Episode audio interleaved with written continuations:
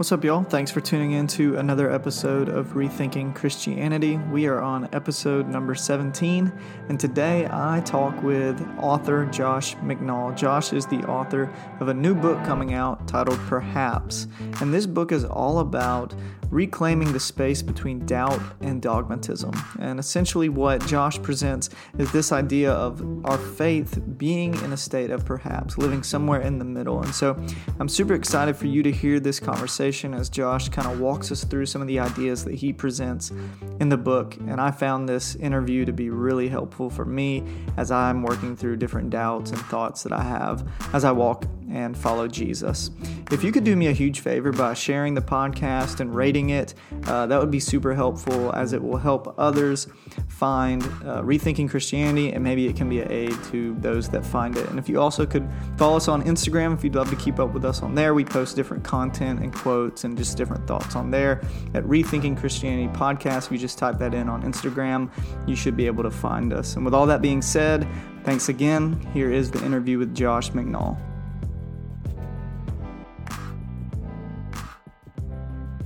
Josh, thank you for, for coming on Rethinking Christianity. Josh is a professor of pastoral theology at Oklahoma Wesleyan University. Uh, he's the host of the podcast Outpost Theology and the author of several books. Uh, he has a new release coming out September 21st titled Perhaps Reclaiming the Space Between Doubt and Dogmatism. And so I'm excited to have Josh on today as we kind of discuss his book. Uh, and I think this book is something that can be helpful for a lot of people. Um, as they're dealing with the tension between certainty and dogmatism and, and doubt. And so, Josh, thank you for coming on. Yeah, thanks for having me. Yeah, for sure. So before we kind of dive into some of the stuff that uh, you talk about in the book, I'd love to just hear a little bit about you and how you ended up uh, in the studies of theology and as a professor, because um, that's a route that is kind of rare for a lot of people, and it's um, I just would love to hear about it. Sure. Well, I grew up um, in Kansas, uh, so there are real people living in Kansas in the middle of the country. Uh, I was one of them, uh, kind of out in the country. My dad was a pastor, kind of a small country church there, and so I grew up in the church. And um, but you know, I wrestled with probably just like everybody does. What's my path in life? What's my calling? And um, I did feel called to some form of ministry, but I didn't really feel called to be a pastor full time, you know. And so I was drawn to thinking and kind of analyzing and studying. Um, big, big reader. I guess I'm a nerd, if you want to put it that way. Yeah. And so I always kind of felt like I was going to be a professor and uh, studied pastoral ministry in undergrad, but felt more drawn to academia. And then so I went on to do a degree in theology um, in the Boston area for my master's, and then a PhD over in England at the University of Manchester for my um, my doctorate. But you know, I've, so I've been wrestling with questions of faith and God and and meaning, um, kind of all along the way. But my heart is really for folks who, in some ways, maybe are on the edge of the church, uh, and they increasingly have questions about God, about um, how the Bible speaks to their life, and and so this book is really, in some ways, for those folks. It's it's lightly academic. I mean, there are footnotes, but it's not like it's not designed to be super super dense reading. It's for folks who feel kind of caught between those extremes of a kind of maybe crippling secular doubt or agnosticism and then on the other side increasingly sort of narrow or angry religious dogmatism or fundamentalism and so that's really who it's for. That's awesome. Yeah i definitely feel like the you know this book is is necessary and something that can be useful on both sides of the spectrum because um, i think on you know a lot of times it's easy i think to get at least from my experience caught up on just focusing on the the specifics of doubt um, whereas dogmatism can also be as kind of damaging uh, or maybe not as um, healthy of a way to practice faith. And so I think that um, I haven't actually ever, I haven't read a book where it's been like dealing with both of them. It's been mostly dealing with doubt. Uh, and so I really appreciate that in this. So um, this book is titled Perhaps, and I really like the language that you use there to kind of describe this tension. Uh, and I read a quote that you mentioned by N.T. Wright, uh, and it says to believe in providence often means saying perhaps. Uh, and is that kind of where some of the ideas from the book kind of derive from? Uh, and what kind of led you to just writing this book? I know you mentioned your heart for those people, um, but what were kind of the thoughts that kind of led into writing it? Yeah, that quote was one of the early things that I read that first made me sort of first kind of birthed this idea or this project in my mind. And that word I think is is interesting because it's it's in some ways it's kind of a cautious or a humble word because you're not saying, "Look, I have all the answers. I'm 100% certain." You're kind of saying, "Well, maybe you know, maybe this is how it works." And so there's a little bit of intellectual humility in it, but at the same time, it's in some ways a bold word if we're talking about theology because we're actually we're not just sitting there content with our questions or our lack of understanding we're actually reaching out for something and trying to wrap ideas and words around things that we can't quite grasp and so it's it's interesting both for its kind of humility but also there's a sense of creative boldness or imagination that goes along with saying that word and so that's that quote from Wright. Sometimes believing in providence, or your reader, your listeners might you know. Sometimes clinging to faith in God means learning how to say perhaps, yes. especially if you feel like you're kind of fallen off the map of faith. Um, then that little word can be sort of like a stepping stone um, that that you can use uh, to sort of hold on to to something as you're searching for for answers. That's great. Yeah, I think that that's um, yeah, I, I, like that word, and and what you mentioned about the kind of the humility of it is very necessary.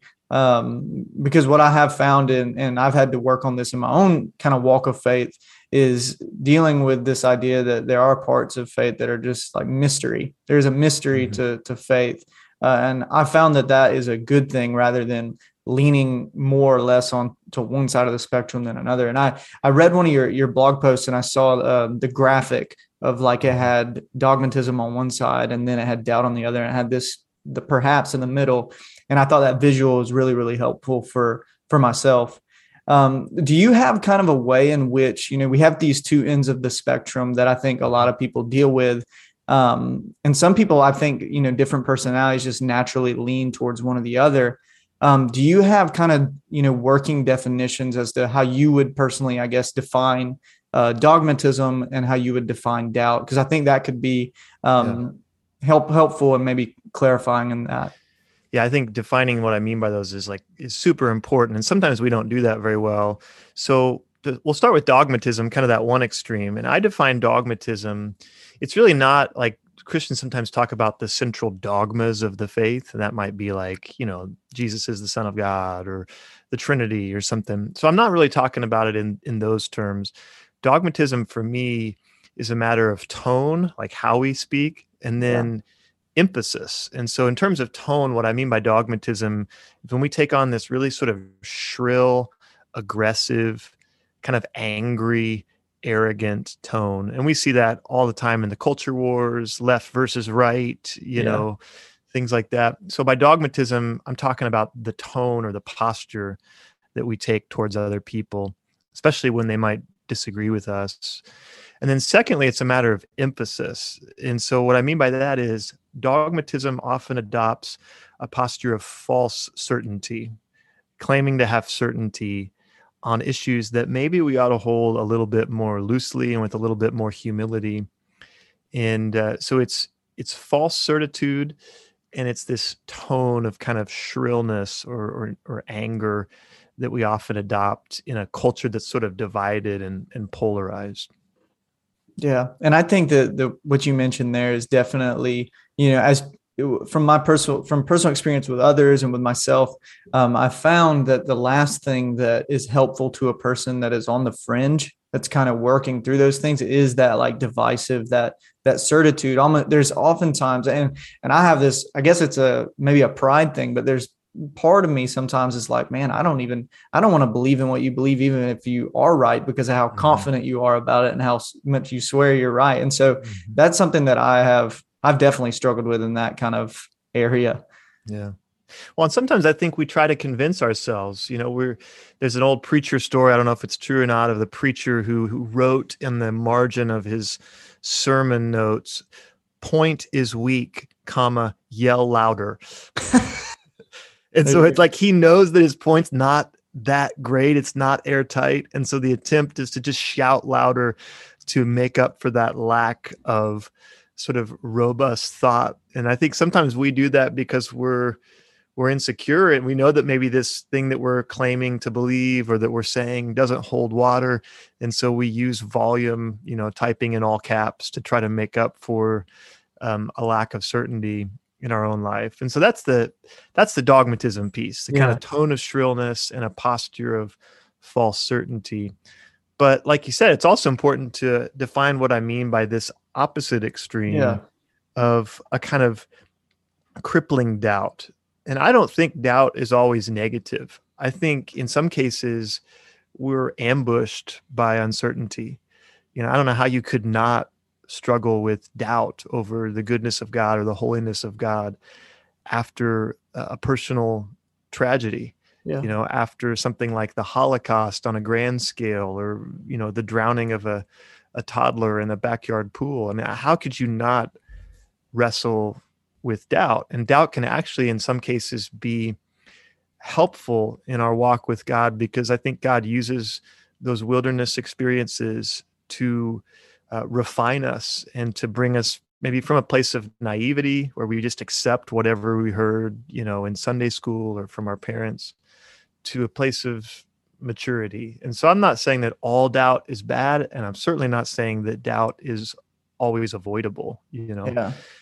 But there is this thing in the scriptures where we frequently see biblical writers speaking about how God works against our doubts. And Jesus calling people not to doubt, but rather to exercise faith or belief. Or uh, and one of the things I try to do in the book is say, well, okay, well, what does the Bible mean by doubt? Yeah, you know, because if if doubt's not always a bad thing, and if it's not always avoidable, why do the scriptures sort of speak against it? Or why does Jesus sort of work against it to bring people to a place of trust uh, rather than a place of certainty or skepticism? And so I spent some time kind of unpacking what the Bible means by doubt because I think there's been some misconceptions. On, on the one hand, in the church, you have this sense where faith is construed as certainty. Hmm. And so we're constantly seeking certainty because we think if that's what faith is, and if we want to get our prayers answered, or if we want to have a blessed life, then we have to remove all doubts from our minds, or, you know, God's not going to heal us, or there's this kind of like prosperity gospel type view of faith that means that it's it's got to be a complete certitude or like God's not going to work in your life. And I think that's really wrong.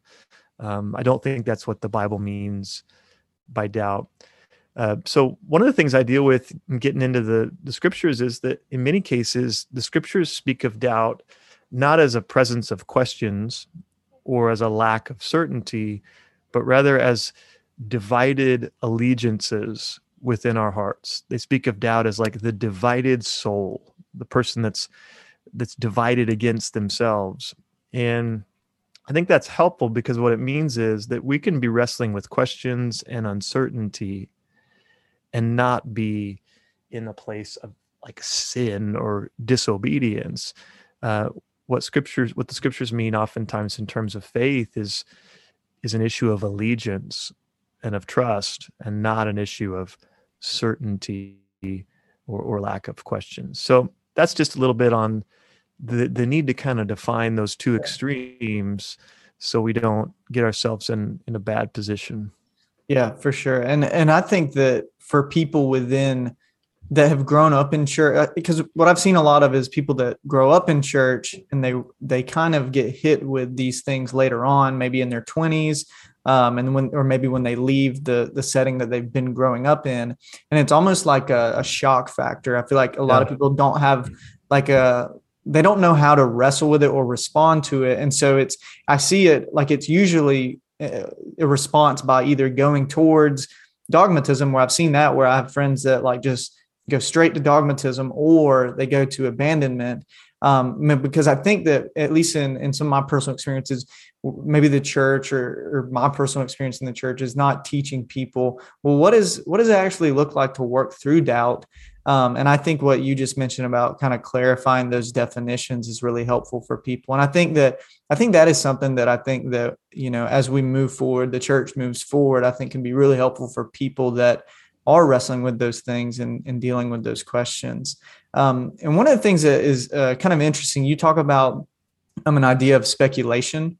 Um, and so speculation and the way in which I've heard you refer to it is in the regards of theology, like in academics, that speculation, mm-hmm. if you if you speculate, it's not necessarily a good thing. Mm-hmm. Um, but speculation, why do you think that this idea of speculation is just you know when you naturally hear it, it's kind of this this negative thing when that may not necessarily be the case when someone is dealing with their faith. Mm-hmm. Yeah, it's so there's kind of two parts of the book or two focuses in the book and one is the thing we talked about already which is like this sense in this culture that we live in that's so divided between doubt and dogmatism and how people feel pulled toward one of those two extremes and then another aspect of the book which you just mentioned is that i'm dealing with okay well what would be the the purpose of imagination or speculation if we're going to try to avoid some of those extremes. And like you said, in theology, to call somebody's theology speculative is like never a compliment. It's always a shame word. And I list off a whole bunch of different theologians from Karl Barth to Friedrich Schleiermacher to more recent theologians like Kevin Vanhoozer and Scott Swain. And they all define speculation as a really, really, really, really bad thing. But then they all define it in in really different ways. So it has kind of a different definition for each person. The only thing they agree on is it's it's it's really bad. Yeah. Um, and so one of the things I'm trying to do is say, well, okay, what if there's actually a a beneficial purpose to speculating in certain cases? Um, to say what if or perhaps when we don't really have all the answers about a particular theological question or a particular question about apologetics or about our faith, could there actually be a benefit to um, the use of the imagination to help us um, kind of keep functioning and keep thinking and keep living in an obedient fashion in spite of our lack of certainty?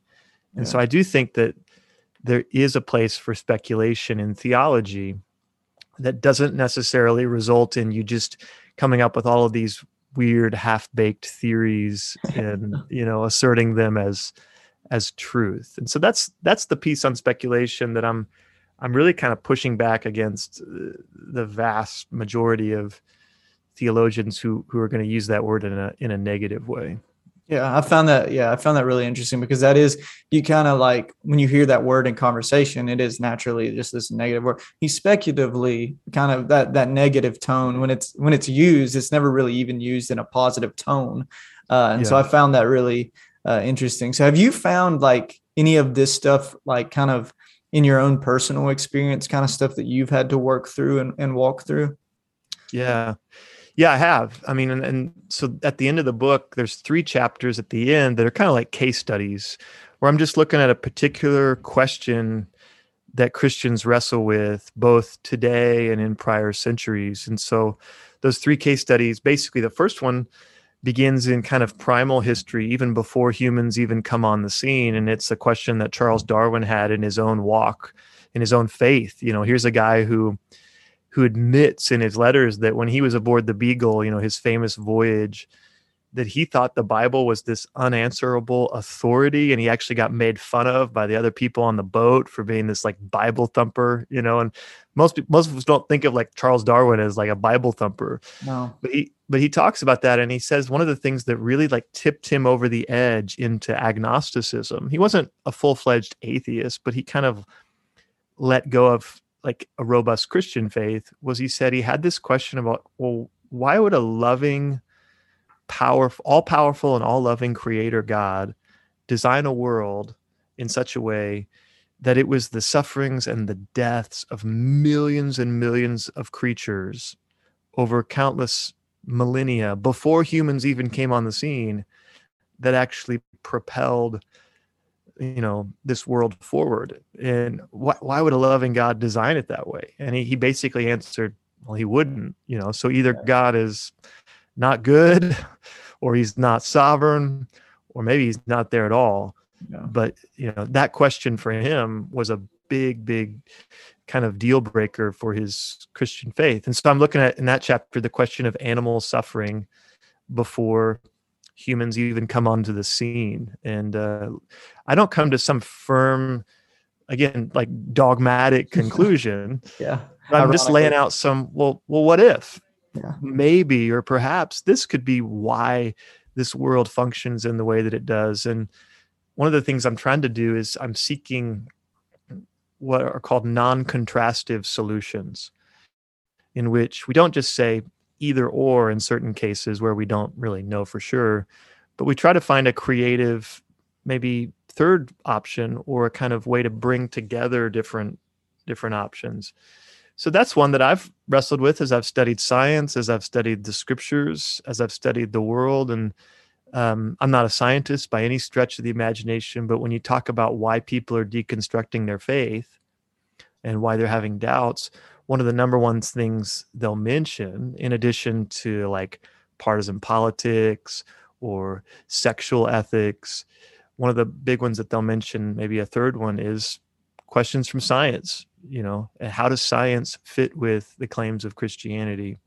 So that's just one of those last three chapters, but it ex- it examines a really a question that I've wrestled with, and and lots of other Christians, including Darwin, um, wrestled with. Yeah. And, and I appreciate that kind of like that thinking of like non, like just divisive uh, thinking. And, and it's just one of, it's one of those things that I've like, I've had to try and reconcile with, cause that's a question that I, I still deal with and I still wrestle with. Uh, and I think it's one that listeners, when they hear this, that they will also kind of relate to because it's it's clearly something that people struggle with if you're able to do case studies on it. Mm-hmm. Um, uh, and so I'd love to talk about some. So you quote Dumbledore, um, which is a which is a great quote. It's a really good quote, um, and I guess technically be J.K. Rowling. But um, so this quote, I'd love. I just want to talk about like the actual practice of working through doubt. So this quote mm-hmm. says, "Curiosity is not a sin, but we should exercise curiosity with caution." Mm-hmm. Um, so, why do you think one ought to be cautious in their doubt and living uh, in perhaps? So, as they're living in this kind of perhaps mindset, why should they yeah. be be cautious? And then I have a follow up question, sure. Uh, as because I've I've talked about this with people, and they have like a an opposite viewpoint on this. Uh-huh.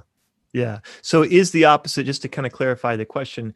Is the opposite viewpoint that curiosity is always bad? Like curiosity killed the ah, cat. I didn't even think about that. So yeah, so I guess that could be one side of it. But I've also I've had people when I've talked about deconstruction and doubt, they've viewed it from the perspective of um, deconstruction should be this this freeing thing where they get to do this and that there should be no um, i think you use the language guardrails uh, yeah. uh, and there should be no guardrails around it so that yeah. a person can be truly honest with the the fate that they come to the conclusion of uh, and so, but like you just mentioned, yeah, on the flip side of that, I, I could see on the opposite side that um, the more dogmatic side, uh, that mm-hmm. caution or sin, caution is, or curiosity can be sinful. So, yeah. Well, you can kind of see my personality coming out because, like, in each one of these yeah. issues that we've talked about, I'm always laying out, well, here's one extreme way over here. Yeah. And here's another extreme way over here. And yeah. I'm kind of trying to land a little bit in the middle, which of course we know you know the middle is not always right you know if yeah. if somebody says that two plus two equals four and somebody else says two plus two equals six i mean the right answer would not be to just split the difference and say it's five you know. Yeah. So so that's a danger in my own personality that i'm always kind of looking for this middle ground. Yeah, um, yeah that's but i do think that in some cases it's helpful to, to let's just say curiosity or speculation those that idea within our christian walk or in theology. Um, speculation can run amok in all sorts of different ways where we're just interested in spinning off all sorts of what if scenarios. And it can lead to just absurdity. It can lead to us losing the forest for the trees and like ignoring like the main clear things of the Christian faith, like love your neighbor as yourself, you know, this sort of in getting off on these weird speculative bunny trails. And so that's an example of where curiosity can run amok. And that's why we have we have sayings like, you know, curiosity killed the cat or yeah. whatever that um, it can turn into just this what one author calls what ifery, where you just constantly uh, what if, what if, but you don't come to any conclusions. You don't get down to the important work of obedience or loving your neighbor. So that's that's a danger in curiosity. And sometimes I would say this. Um, sometimes deconstruction comes from a really honest place of seeing inconsistencies in the church and hypocrisy and abuse. Um, and it needs to happen. It can be a necessary and obedient thing to deconstruct false or abusive, un Jesus like structures, right? Yeah. Sometimes, though, we deconstruct with motives, and I would say, since all of, I think all of us are fallen in our own ways, our motives are often mixed. Yeah. Um, and so sometimes we're deconstructing because we just want to do what we want to do, and we know that if we don't deconstruct the parts of the Bible that we don't like, we're going to feel guilty about doing whatever we want to do. Yeah. Yeah. And so deacon we have like a dog in this fight sometimes.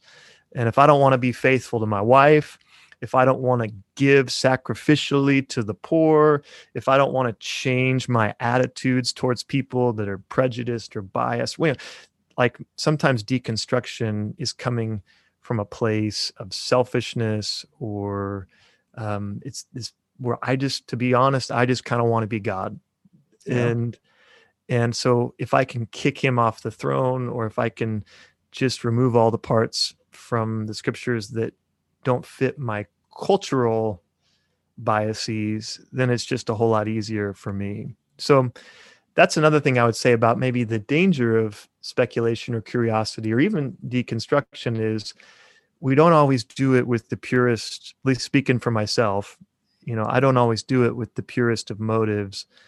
And so um, that's an important sort of check on maybe those voices who would only use it in a positive way. I think they're reacting like i said to a really narrow form of dogmatism but the opposite extreme you know deconstruction as a destination i think is it's no way to to live your life. And one of the authors i quote in the book is like he's saying that like trying to get a community together centered around, say, atheism is like starting a league of people who don't play golf. Yeah. Like you, you like you can't like start a league just based on what you don't do. You, you know, yeah. it, it, lacks a sort of center. Uh, and so those are just some random thoughts on, yeah, I think curiosity, deconstruction, speculation, there can be positive aspects to them, but I wouldn't just give myself over to this wholesale endorsement of them.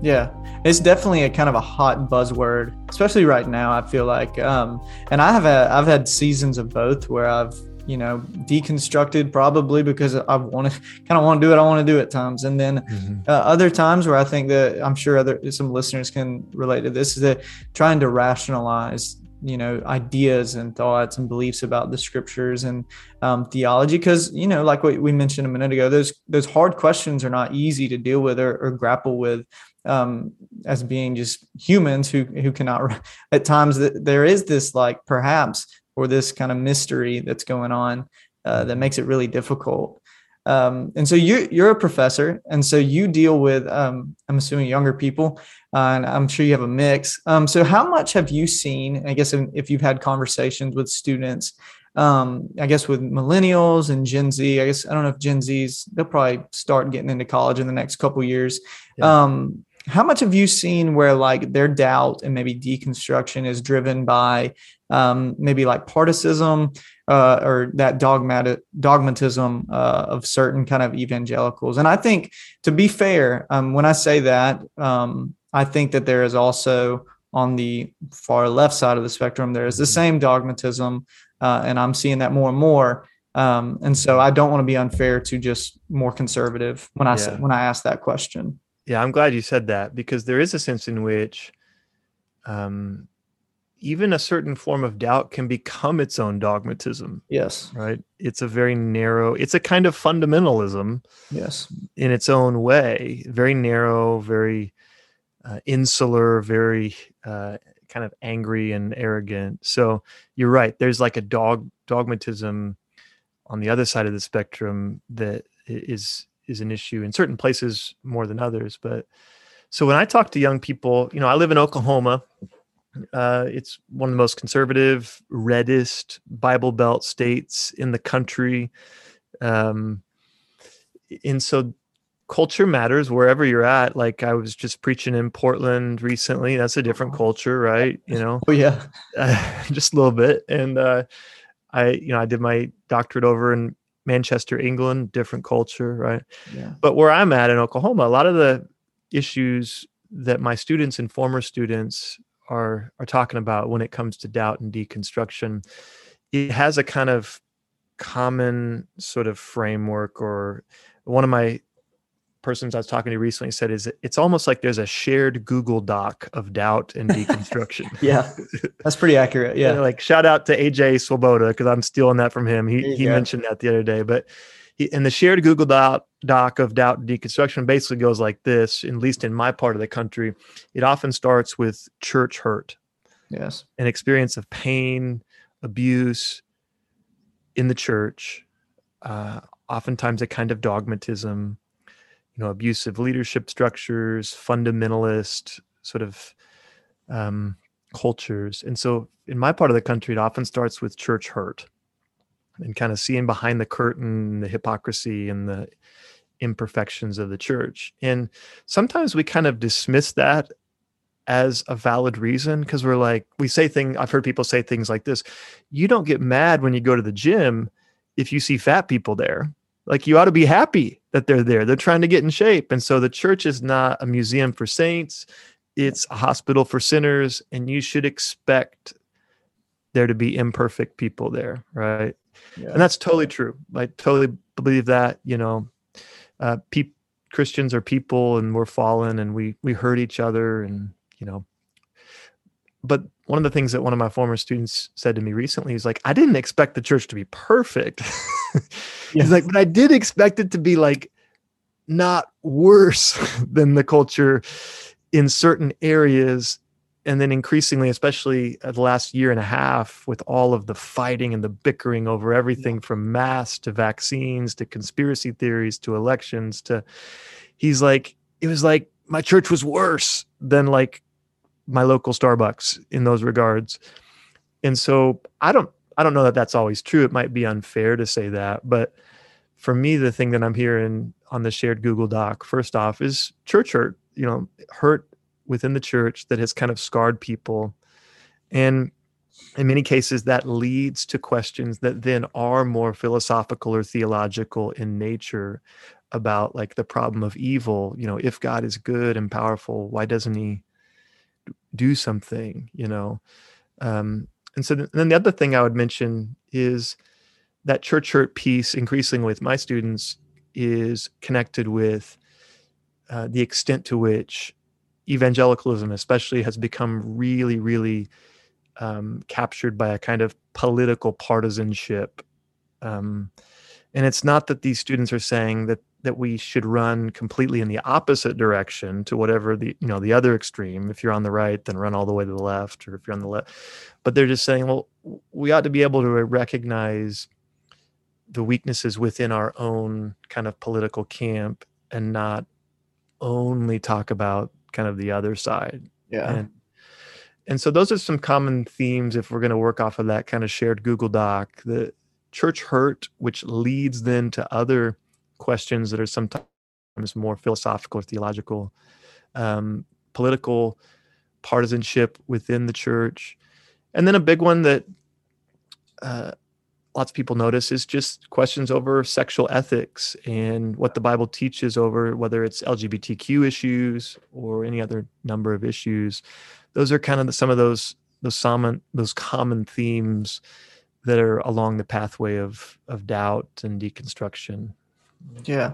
Uh yeah, that's that's a really good example. What was his name? AJ that what you said? Yes, Yeah, AJ yeah. Swoboda, and uh, I always I feel bad about promoting my. I, you know how it is when you have a book coming out, you got to promote your book, and it feels like something feels kind of gross about constantly Yeah. uh, posting about your own book. So I give a shout out to AJ. He wrote a book called After Doubt: okay. How to How to Question Your Faith Without Losing It, and it's actually a really good book. So that I'm not just here promoting mine, I'll give a shout out to him. Yeah, there we go. No, that's a really good uh, illustration for. Uh, honestly, that is that's exactly how the the conversations I've had that lines up. It is kind of like a trickle down almost, and it it it usually does start a lot with some kind of church hurt or um, then leading into those philosophical questions because they find themselves uh, at a place where they feel more comfortable, I guess, questioning because they don't feel like they're betraying, uh, and because it's like, well, I've been betrayed, so I'm gonna ask these questions. So it's kind of an interesting, interesting dynamic there. And I think uh, the stuff you mentioned about division in our country and just the last year of craziness, I think is really interesting because I find this idea, um, this perhaps idea, I feel like this is also, and um, I was going to see if you agree with this, this is also applicable to just how we go about hard conversation and how we go about um, living life one with one another. This uh, this Mhm. kind of this love your neighbor, the the what Jesus calls people to of loving your neighbor. I feel like should almost always be this posture of, at least in some cases, this posture of perhaps of not like I'm so certain uh, that it ruins my relationships with people. hmm Yeah, and I, I think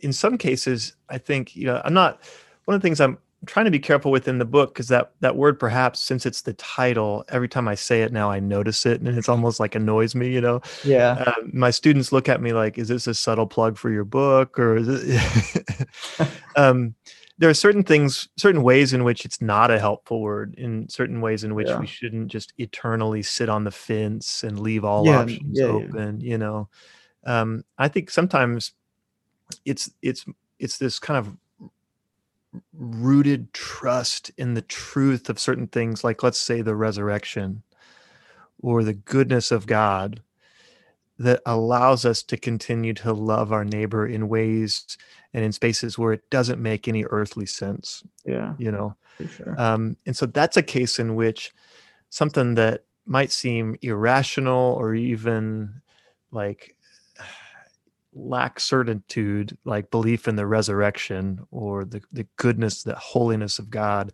I think can actually enable us to love in ways that don't make sense if we're just loosely holding all of our beliefs without any commitment or cost. Yeah, yeah.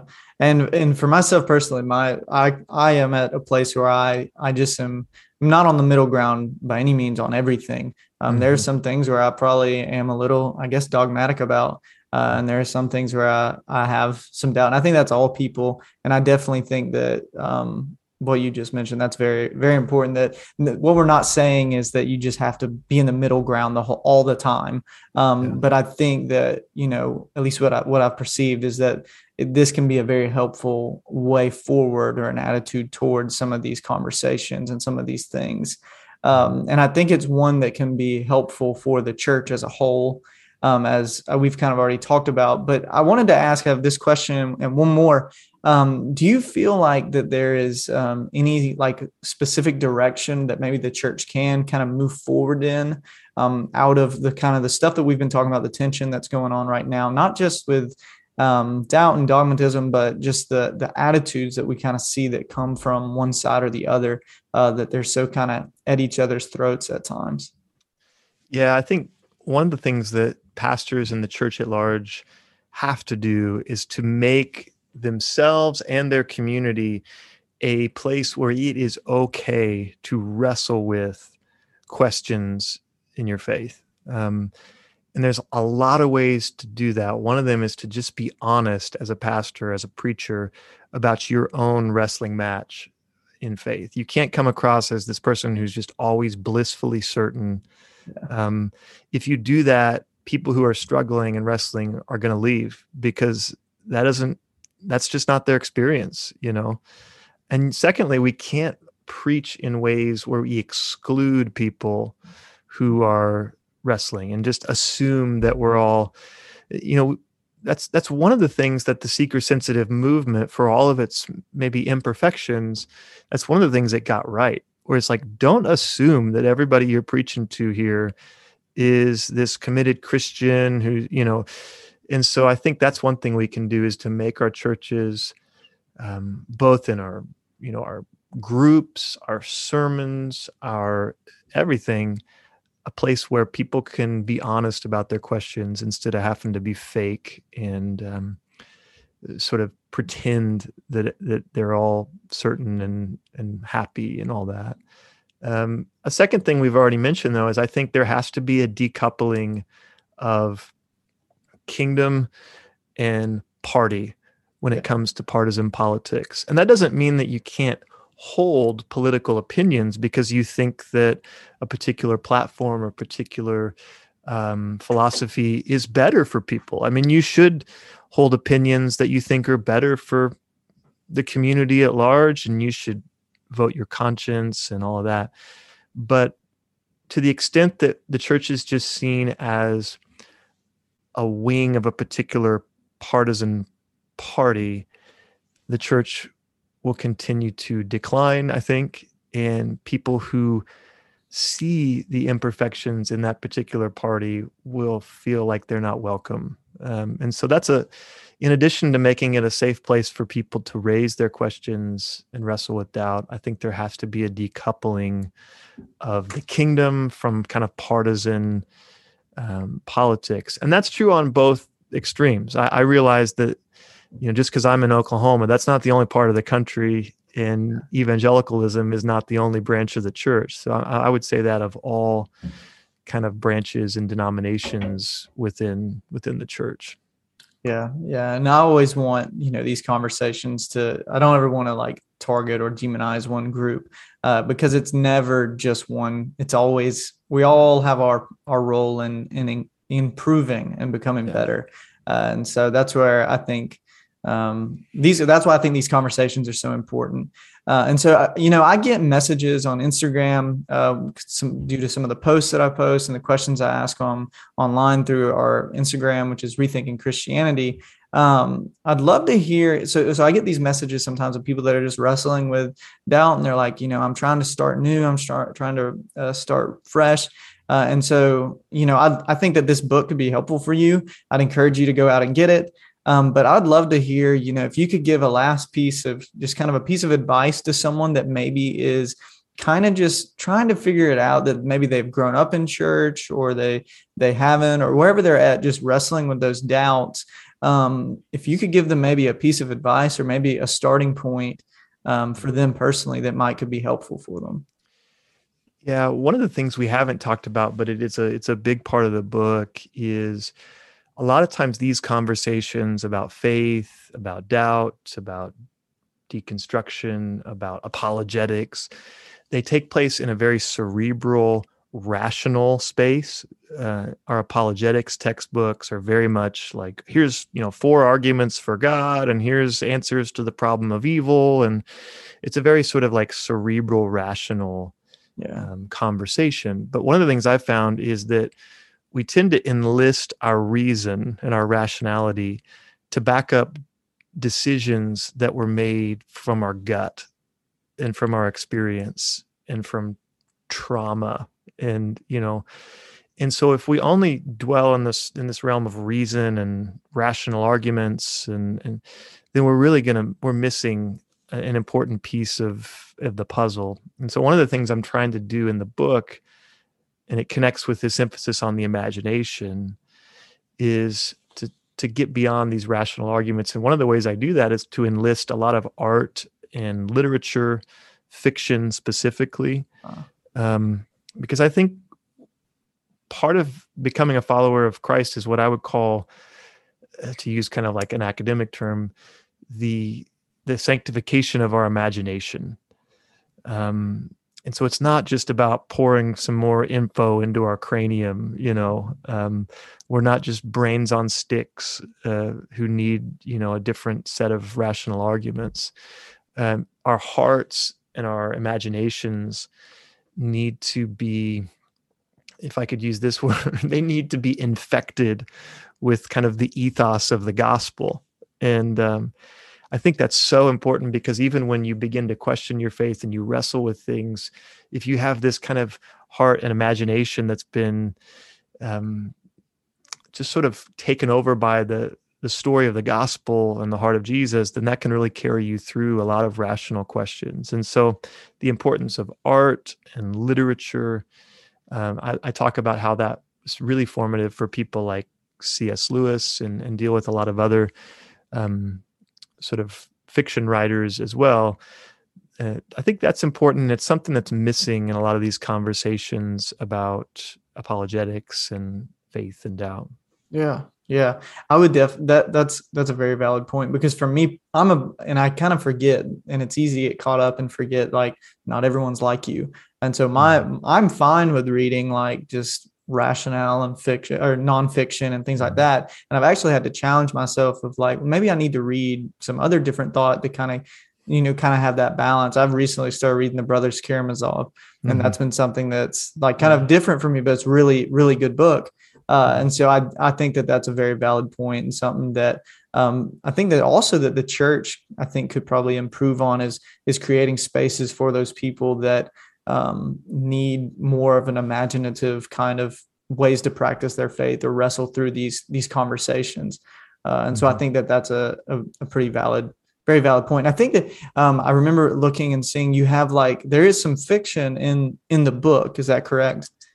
Yeah, one of the things I do, and it's people might think this is really cool or they might think it's really weird, but in addition to these nonfiction chapters, which kind of lay out my my argument or my exploration, throughout the book, in between those chapters, is a fictional narrative about a young lady named Eliza Johnson who uh, goes off to a Christian college and begins to lose her faith. Hmm. And mm-hmm. she's not a real person. Uh, it's not my college, anything like that but it is in some ways a compilation of stories I've heard just a hundred times from young people, especially as they walk that path of beginning to question their faith, uh, feeling kind of disillusioned with a certain segment of the church, and and so that fictional narrative weaves through the book. And uh, I, I, won't give away the ending. It, it's yeah. it's not a so it's not a sort of like um, God is not dead. Everybody gets saved in the end, and they all, you know, smile at the camera, freeze framed yeah. or something. But it is there is hope in the end as well, and so that that weaves through the book, and I hope some readers will find that to be kind of like, um, you know, kind of like some leaven mixed in with the dough that uh, makes it a little bit different kind of book than maybe than they're expecting. Yeah, that's awesome.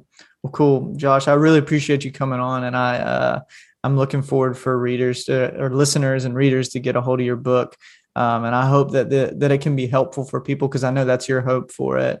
Uh, and I really appreciate your heart and for those people that are kind of just on the fringes and are working through uh, their faith because I think there there needs to be more of this attitude of just being there to help people and walk with people and creating uh, spaces and environments for people to have conversation that allows for some middle ground uh, and I think it's really, really useful and, and really helpful. And so I'd encourage you, you all to go check out. Perhaps uh, is September 21st. Is that the correct? Yeah, I think that's the release date, okay, uh, cool. September 21st. And uh, yeah, thanks for having me, Blake. Yeah, for sure. And I'll have the uh, I'll have a link to your blog and our listen notes, and um, a link to the book. And I'm super looking forward for people to getting a hold of it. So thanks again. Yeah, thanks for having me.